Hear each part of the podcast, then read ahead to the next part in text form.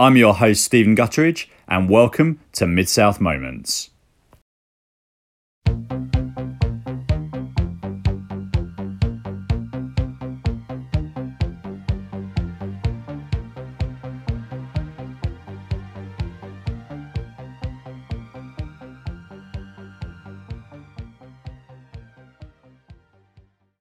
So, firstly, this week there's been a devastating scandal in the offices of Mid South Moments.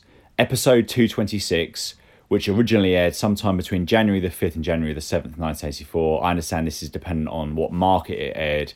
Um, the WWE network usually has the later date, but the YouTube version is always the earlier one. Um, this episode, 226, is missing. It's gone. It cannot be found anywhere on planet Earth. Um, I understand that there's three episodes that have met the same fate from 1982. Um, it's not on YouTube, not on WWE Network, not on Daily Motion. It is gone, never to be seen. And unfortunately, there's some real gems on this missing episode. Ted DiBiase beat Bruno Sammartino Jr., aka David Sammartino. Mr. Wrestling 2 beat Gino Hernandez, and I'm really gutted not to have seen him in action in Mid South. Matt Bourne, the future Doink the Clown, beat Buddy Landel. And the hits keep on coming as the great Kabuki beat Tim Horner, Kamala over Art Crews, no relation to Apollo Crews, I believe. Dick Murdoch beat Marty Lund, and in the main event, Steve Williams beat Tom Renesto Jr. So we move on to what we can see and what is available the January 14th, 1984 episode of Mid South Wrestling. And thankfully, this episode is on YouTube as well as the WWE Network. So the YouTube version has all of the theme tunes intact. So we join Jim Ross and Cowboy Bill Watts. There's no Boyd Pierce this week, and sadly, no Boyd Pierce fashionometer. So we have Steve Williams and Crusher Darsow coming up on this episode, and Watts informs us that Williams has been very outspoken about Russians and Russian sympathisers. They cut back to the missing episode where it shows Darsow and Volkov challenging Duggan and TA. Um, Watts informed us before this clip that neither of those men that were challenged were dressed for action but ultimately, the Russians were surprised when first out comes the debuting Terry Taylor, and he is disgusted with Darsow, who has turned his back on his country and his people. Darsow says Taylor is just a skinny guy, and Volkov is going to send that tan right back to Florida. Volkov attacks Taylor before Taylor fights back, and an impromptu match is on. Volkov goes for his brutal and often botched part gorilla press into backbreaker finisher early, but Taylor escapes.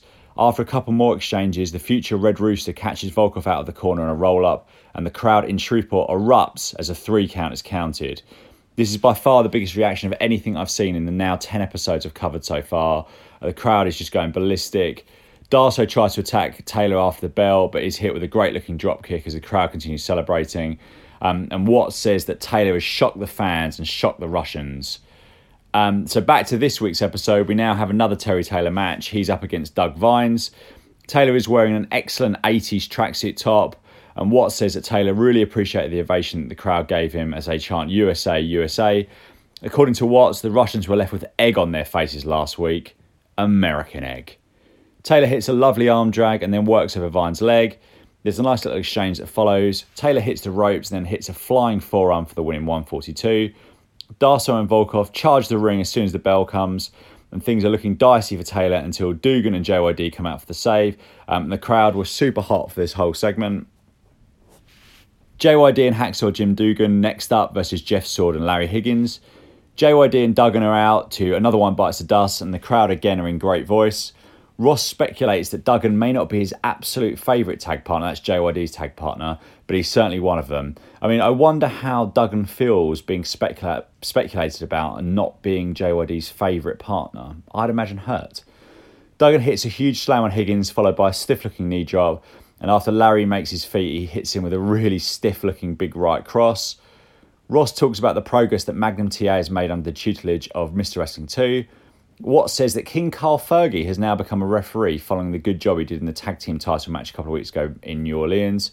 Um, it's a little odd that the commentators are not focusing on the match here, given that the top star and champion of the promotion is in there. Um, there's not much to this one. Um, Duggan wins what they call a spear, but it looks a bit more like a flying slap, a double slap, actually, to be fair, um, in 254. Darsow and Volkov attack the faces immediately at the bell. However, JYD and Duggan quickly take over and run them out of the ring. Um, it's not been a stellar night for the Russian combo so far, and Watts says, I tell ya, Russia is in for a lot of trouble at the hands of these two. So next up, we have our reigning tag team champions, Mr. Wrestling 2 and Magnum TA, and they are up against Paul Garner and Don Ralston in a non-title match. Watt says that Two told him that he would never have put his mask up if he didn't have the complete confidence in Magnum TA and their ability to win the tag team titles. Before the match can really get going, Jim Cornette enters the ring and calls to the mic. He says that the champions are chickens for not defending against the Midnight Express. The Midnight Express then run in and attack the tag champions. Mr. Wrestling, his, Mr. Wrestling 2 is hit over the head with something and completely KO'd, and then Magnum is hit with their devastating finish. They hold Magnum TA down while Jim Cornette covers him in tar and then feathers him in a scene you have to see to believe. Eventually, Rick Rude, George Weingroff, and Steve Williams make the save. And Magnum is absolutely covered in feathers here, and you really got a feel for him. The combination of stickiness of that tar, I imagine, felt completely rank. And those bloody feathers. I mean, what if he had an allergy? What if he needs a pillowcase at night that doesn't have real feathers in it to sleep without sneezing? You know, allergies are a serious, serious thing, a serious problem. And these are truly horrible actions by Cornette and his men. After the break, the Midnight Express are in action against Lanny Poffo, who had a great showcase match a couple of weeks ago, and George Weingroff. Cornette calls Magnum TA the Mid South Chicken before the Express come out to their great theme, which 36, 36 years later is used for the opening of this very podcast. Watt says the ring crew couldn't even get all of the sticky substance out of the ring. Uh, Ross says that Cornette has stepped out of the bounds of those terrible actions earlier on. Ross says the Express shouldn't look past the team of Poffo and Weingroff um, and Magnum TA aside, these four have to be right up there with the top workers in the promotion at the time. Uh, the ring floor is actually disgustingly still covered in feathers, um, and they really needed a significant broom to clean up that mess. Um, this match is built like it's going to be a decent length at the start, with some good exchange and quick tags between the Express. Watt says the crowd is chanting Mama's Boy at Cornette. Eaton hits a great Davy Boy Smith style power slam on Poffo, um, who's been in most of the match so far. Weingroff eventually makes it in for the comeback and with some body shots on both members of the Express. This doesn't last long, um, and Eaton and Condrey take over again, and Weingroff gets caught in their deadly finisher in six minutes for the win. At ringside, Watts interviews Mr. Wrestling 2 and Magnum TA, and he says he's been in the Watts says he's been in the business for 20 years and he's never seen anything like it. So Mr. Wrestling 2 says they pulled a trick this time, but there's going to be some plucking around here, and they're going to pluck them until they can't be plucked no more. Magnum TA, sounding solemn, says, Some of you may find some humour in this, but this is the most degrading and humiliating thing anyone could have done to me. This is not the end of this. If you wanted my attention, you've got Magnum TA's attention. And now you've got my attention, let's see what you're going to do about it. I didn't do that, not even 1% of justice. That was an absolutely fantastic promo from TA perfectly pitched at the start and then superb fire without shouting. Um, clear that this guy is an absolute superstar. Um, next up, we have Jim Neidhart versus Tom Lentz. Neidhart goes straight. No, Neidhart goes straight for Lentz at the bell. There's huge shoulder blocks into the corner and stiff-looking kicks. Watt says that when tag team partners break up, it's like a marriage split. It's really rough. Well, I guess marriage splits are rough dependent on who you're married to. Um, they are putting Neidhart's power over on commentary and they defend his slightly rotund midriff and say that he does actually really train hard and he looks exactly the same when he was playing in the NFL. Neidhart hits his always good looking fall away slam for the win in 152. And then next up, we have the grudge match of Dr. Death Steve Williams versus Crusher Darsow. Williams goes straight for Darsow at the bell. Watt says that Williams can't stand Russians and he loves the United States.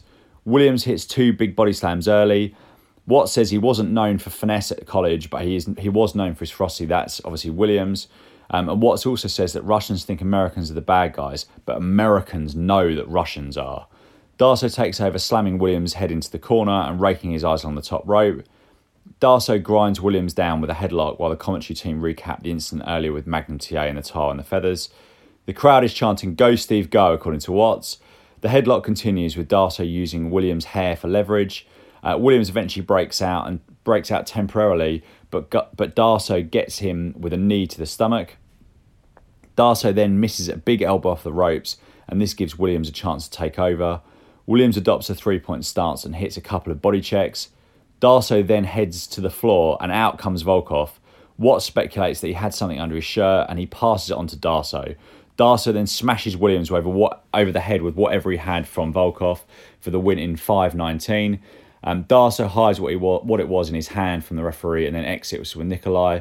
Um, a shame again. Williams seems to be a bit of a star of the promotion, but doesn't seem to be getting any really real big wins at all. Um, and though obviously there was some interference in this one, um, he I don't know. Perhaps could, this could have been done a slightly different way to keep him a bit stronger. Last up, with television time remaining, we have one half of the former tag team champions, Butch Reed, versus 25 year old Rick Rude, still spelling his surname with two O's at this point. Rude looks absolutely shredded, but is not quite as big yet as he would be in his WWF run. Rude is ginormous and he's sporting some macho man like red, t- red tights with white stars. Reed is largely in control in the early going until Rude fights back and hurls Reed onto the turnbuckle, and Watt speculates that Reed must have slipped on the remaining feathers in the ring. Watt says that the best chiropractor in the world said that most men couldn't walk on the damaged knee that Reed has. It's interesting that both Neidhart and Reed have been put over somewhat by the commentators as faces with no clear direction about who is going face and who is going heel. I suppose it's poss- possible that both are going face, but that's unlikely and unusual um, when it comes to tag team partners splitting up. So it's possible that actually at this point they're waiting to see um, how crowd reactions would go um, and who would naturally become the more babyface one of the pairing. Um, Reed catches Rude in a front face slot with one minute of TV time remaining. Um, and nearly at the bell, Reed brutally hurls Rude neck first into the top rope. He then hits his gorilla press for the win in 451, and then Ross and Watts sign off immediately after the three count. So, moving on now to the January 21st, 1984 episode. Uh, the first thing I cannot take my eyes off is Bill Watts' eye catching and truly fetching red turtleneck. Um, so, he's wearing this underneath a white shirt and black blazer, so I'm guessing it was pretty cold in Shreveport in January 1984. Boyd is looking marvellous in a purple suit and tie and with what I believe is a lavender shirt. So I would give that an 8 out of 10 on the Boyd Pierce Fashionometer. So from there, Watts runs through what is coming up this week.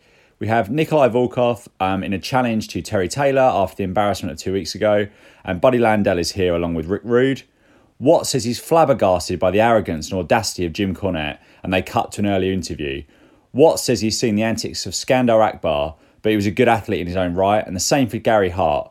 Cornette, he says, is the first non athlete he's ever seen who is arrogant, audacious, flamboyant, and a mother's boy who brags about using his mother's capital to accomplish what he wants. Cornette says, Why should he work for something when he can just call his mother and she'll buy it for him? Watts asks about them interrupting an interview with the tag team champions, and they cut back to what I believe comes from the da da da lost episode, as I've not seen this previously. Cornette says that Mr. Wrestling 2 has taken Magnum TA from a frustrated sex symbol into a chicken. Quite a, quite a change, that. Magnum TA says that Cornette would be very at home in a hen house, and 2 says that he would probably be in the role of warming the eggs. I think that means that Mr. Wrestling 2 is calling Jim Cornette a woman. Terrible. Back to Watts, and he says he didn't realise that when Cornette was talking about them being chickens that he would take such drastic action. Cornette protests that he warned them. Well, he really didn't as such. They go back to clips of the last episode and show the whole thing again. Back to Cornette and Watts, and Jim is laughing and making chicken noises while holding a classic racket, which is classic Jim Cornette. Cornette says he only cares about what affects him and his men in the Midnight Express. They show TA covered in feathers, and Cornette says that must be the funniest thing he's seen in a week or two, and it is the greatest thing he's ever done. A masterpiece. Cornette is brilliant and unlikable here, and you can tell why he had absolute nuclear heat around this time. Watts says that Cornette may have lit something he cannot put out. They show Magnum TA's superb promo again after the incident, and back to Cornette, and he says up to now they've been playing around, but now it's time to get serious, and if they don't get a title match, they're going to do something that TA and 2 will regret. Watts says that Cornette will get something he deserves, and that he and, he and the Midnight Express have been hit with the biggest fine in Mid South history, and that is $5,000. Cornette retorts, I'm sure you've bankrupted many people in Mid South, but do you know what $5,000 is for me, Bill Watts? It's just a quick call home to mother. After Cornette walks off laughing, an irate Bill Watts says he's at a loss for words and he's the sort of guy when your hands get itchy and you just want to backhand him. This was great stuff from both men and it's just building this feud excellently. Jim Ross is ring announced this week and is due to be Terry Taylor versus Nikolai Volkov. However, he announces that Crusher Darsow is here instead. Darsow says that Volkov has hurt his shoulder and again that he is going to send that tan of Taylor's back to Florida. I'm not quite sure what Darsow has against enjoying the sun. Seems a bit mean. Darsow attacks Taylor, there, and there is no bell, though I presume the match is on. Darsow is in control in the early going with aggressive and good looking offense. Taylor takes back over with a really good looking drop kick and some punches before hitting a decent looking flying back elbow. Watts is putting over Taylor on commentary and mentions that he was an amateur wrestling champion in Florida. Taylor gets Darsow in an abdominal stretch before Volkov hits the ring for the DQ in 142. Volkov has a rope and starts to choke and hang Taylor before he reverses out of it and then starts hammering away on a fallen Volkov. Eventually, Darsow gets back in there and they hang Taylor over the top rope, albeit thankfully his feet are on the floor. Rick Rude then hits the ring for the save. Um, they weren't in there for more than a minute or so, but Taylor and Darsow actually look really, really good together here. Um, two of the better workers in Mid South, and I've always, I've, everything I've seen of Darsow, I've been really impressed with so far. Um, next up, we have the Midnight Express versus Roger Bond and Mike Jackson. Um, they cut to the commentary booth after the break, and Watts is missing, and in his place are the tag team champions. Boyd says that they can comment on the action, but they must not interfere, and if they do so, there'll be a $2,500 fine. TA says that he wants to get his hands on the Express, but he's going to try and stay professional because that's the right thing to do. What a hero. Cornette in ring grabs the mic and says, Oh, look what we have here TA and 2. 2 is the one with the crooked mask, and TA is the one that has recently been plucked. Cornette is trying to goad them into attacking, and it shows 2 holding TA back at the commentary desk. Cornette has a brown paper bag in his hand, but he doesn't reveal the contents before Dennis Condrey and beautiful Bobby Eaton hit the ring to their excellent theme tune, which you'll have heard at the start of this week's episode. They're both sporting great looking robes, albeit a golden orange choice do clash a little. Perhaps they should have thought about that a little bit more before they made those decisions. Boyd says that he appreciates both men are, st- are sitting there through that goading from Cornette, and Two says that TA got his composure back, which was appreciated by Two. Two also says it's only a matter of time and he's still got a knot in the back of his head from the shot he took with an un- unidentified object last week. And then, as if by magic, TA and 2 briefly appear in the top left hand corner of the screen in technology that I imagine was pretty revolutionary in early 1984. Um, the match is very much showcased for the Express um, with no real offense from their opponents. Eaton hits a great knee drop off the ropes and Condrey follows with a power slam. Two says they don't want to lose $2,500, so to try not to worry about the little pipsqueak Jim Cornette walking around on the floor. Two says to remember that move when Condrey hits another power slam, but this time off the ropes, which looked really, really great. Um, they, hint, they, they then hit their finisher and win the total squash match in 241. After the bell, they hit a brutal spike pile driver, um, and then Cornette opens the bag and starts pouring tar on their downed opponent. TA can't take anymore, and in spite of Two's protestations, he hits the ring for the save and starts hammering away at both men. Two then joins him as they cut to commercials. After the break, they return to the desk, and Watts says that human emotion can only take so much, and that TA made every effort. And while it's going to cost them $2,500 in fines, he doesn't think in the same position he could have sat and done nothing either. Next up is Nature Boy Buddy Landel versus Mike Starbuck, who I understand enjoys a venti skinny cappuccino almost as much as I do. Buddy Landel is a total and complete Ric Flair ripoff here. His hair is styled in completely the same way, completely the same colour. Um, thanks to our good old friend Google, I understand the two actually feuded in late 1990 over the nickname before it was dropped after about three months in what would have been NWA WCW really at the time. Um, both men here are wearing red trunks and red boots, which are a little jarring. Um, Landel has Starbuck in an odd looking half Nelson for a while before they separate. Um, Landel then catches Starbuck off the ropes in the backbreaker, slams him down, drops an elbow, and then pins him all in under a minute. Poor, poor, poor Mike Starbuck. Brian Adidas, as is pronounced by uh, Bill Watts, probably Adidas to any UK listeners. Now up against, actually, that's probably wrong, actually, because Brian Adidas has the right to to for his name to be pronounced in the way that Brian Adidas chooses. So I'm going to keep to Brian Adidas. He's up against Mickey Henry. What says that Adidas was previously in Mid South and he's now toured the Northwest and California and is currently the television champion in Dallas. In two weeks, Mid South are going to start their own television tour- television championship tournament, but as it's an Olympic year, the winner is going to get a medal rather than a belt. The commentators veer away from the action and state that Rick Rude is in the next match, and then they're going to have a special video package on a new tag team. What says that all the ladies better get ready because these guys are dynamite. The Rock and Roll Express. Adidas has an excellent perm, but it's hard to tell whether those curls are natural or not from this vantage point. There's not a lot to this match, but Adidas does hit Henry with a great drop kick before trying to hit what I think was a victory roll or something similar, but both men unfortunately stumble into the ropes. They then get up and Adidas improvises with an inside cradle for the winning 248. Going back to Adidas's drop kick, I must say the standard of drop kicks in Mid South is absolutely excellent. It's not something you see too much now. Um, Okada's obviously springs to mind. Randy Orton's got a fantastic one as well. Um, but everyone, not everyone, but a lot of the guys in this promotion at the time seem to be able to hit a cracking looking drop kick. So last match of the show is Masao Ito versus Rick Rude. Watts is very unkind with his first comment, saying that it's almost like Beauty and the Beast out there. I mean, that's pretty harsh on Masao. He may have a complex about his looks. So Ito is in complete control at the start with lots of chops and kicks on Rude. Watts mentioned that Ito speaks no English at all. Ito hits a jumping kick which didn't look so good, um, and then Rude is then caught by the throat, throat and then re- the ref calls the DQ in 159. Watts speculates that Rude has ruptured something in his throat as Ito holds onto this choke hold. Um, a couple of enhancement talent come out to the ring to try and help. Um, Watt says that Rude has been badly hurt here as the bell frantically rings in the background. Um, that's something that is classic sort of 80s and 90s WWF when there's a dastardly heel attack um, that that bell is ringing. I'm not exactly sure what for, um, but it always added nicely to the drama. Ito eventually leaves, um, and after Rude's loss last week, to Reed, my expectation going into this one was that this was going to be a win for Rude, uh, but it was a total showcase for Ito. He looked a little bit iffy in some of his offense on occasion here. After the break, Watt says that they ha- he has no idea how they're going to deal with Ito.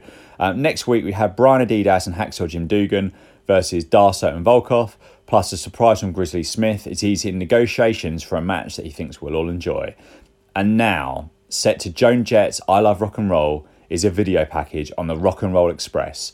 So I'm just going to read this exactly as I typed it as I was watching this for the very first time. So this starts with both men at a jukebox before they look at the camera then looking smug leaning on a sports car, then close ups of them nodding next to the jukebox, then lounging on the car before some shots of them in in ring action. The car is a Trans Am, I believe, could be wrong. Back to slightly menacing zoom ins of them with the car. Now the car, is, car itself is zoomed in on, and the car is a Corvette, not a Trans Am, so I was wrong. They are shown walking into a building with matching t shirts on, then going through a gate in another set of matching t shirts, then back at the jukebox, then walking through a crowd, then, ki- then kissing people at ringside, now back this time inside the car and now driving off. Wow. Watts says there's a lot of excitement with the Rock and Roll Express. Boyd and Watts then recap the angle with 2 and TA, and they both get hot about how insulting Jim Cornette is. Watts says he wants to grab him by the neck and shake him. Boyd then bids us farewell until next time. These were two really solid episodes, um, with the angle with Magnum TA particularly memorable, and his post feathering promo really fantastic. Cornette is hitting his stride also as the Dastardly Heel, and it's nice that what you expect will be the end split of TA and 2 has a little diversion on the way. Um, the Rock and Roll Express video was absolutely fantastic in an it's so bad kind of way, but to be fair, I'm sure this was viewed a, with an entirely different lens back in 1984. Thank you very much for listening. If you've enjoyed the podcast, please do subscribe on iTunes and leave perhaps a five star review. That would be lovely. Also, if you're interested in guest hosting, please reach out to me on Twitter at Mid South Moments, and I look forward to speaking to you all again very, very soon.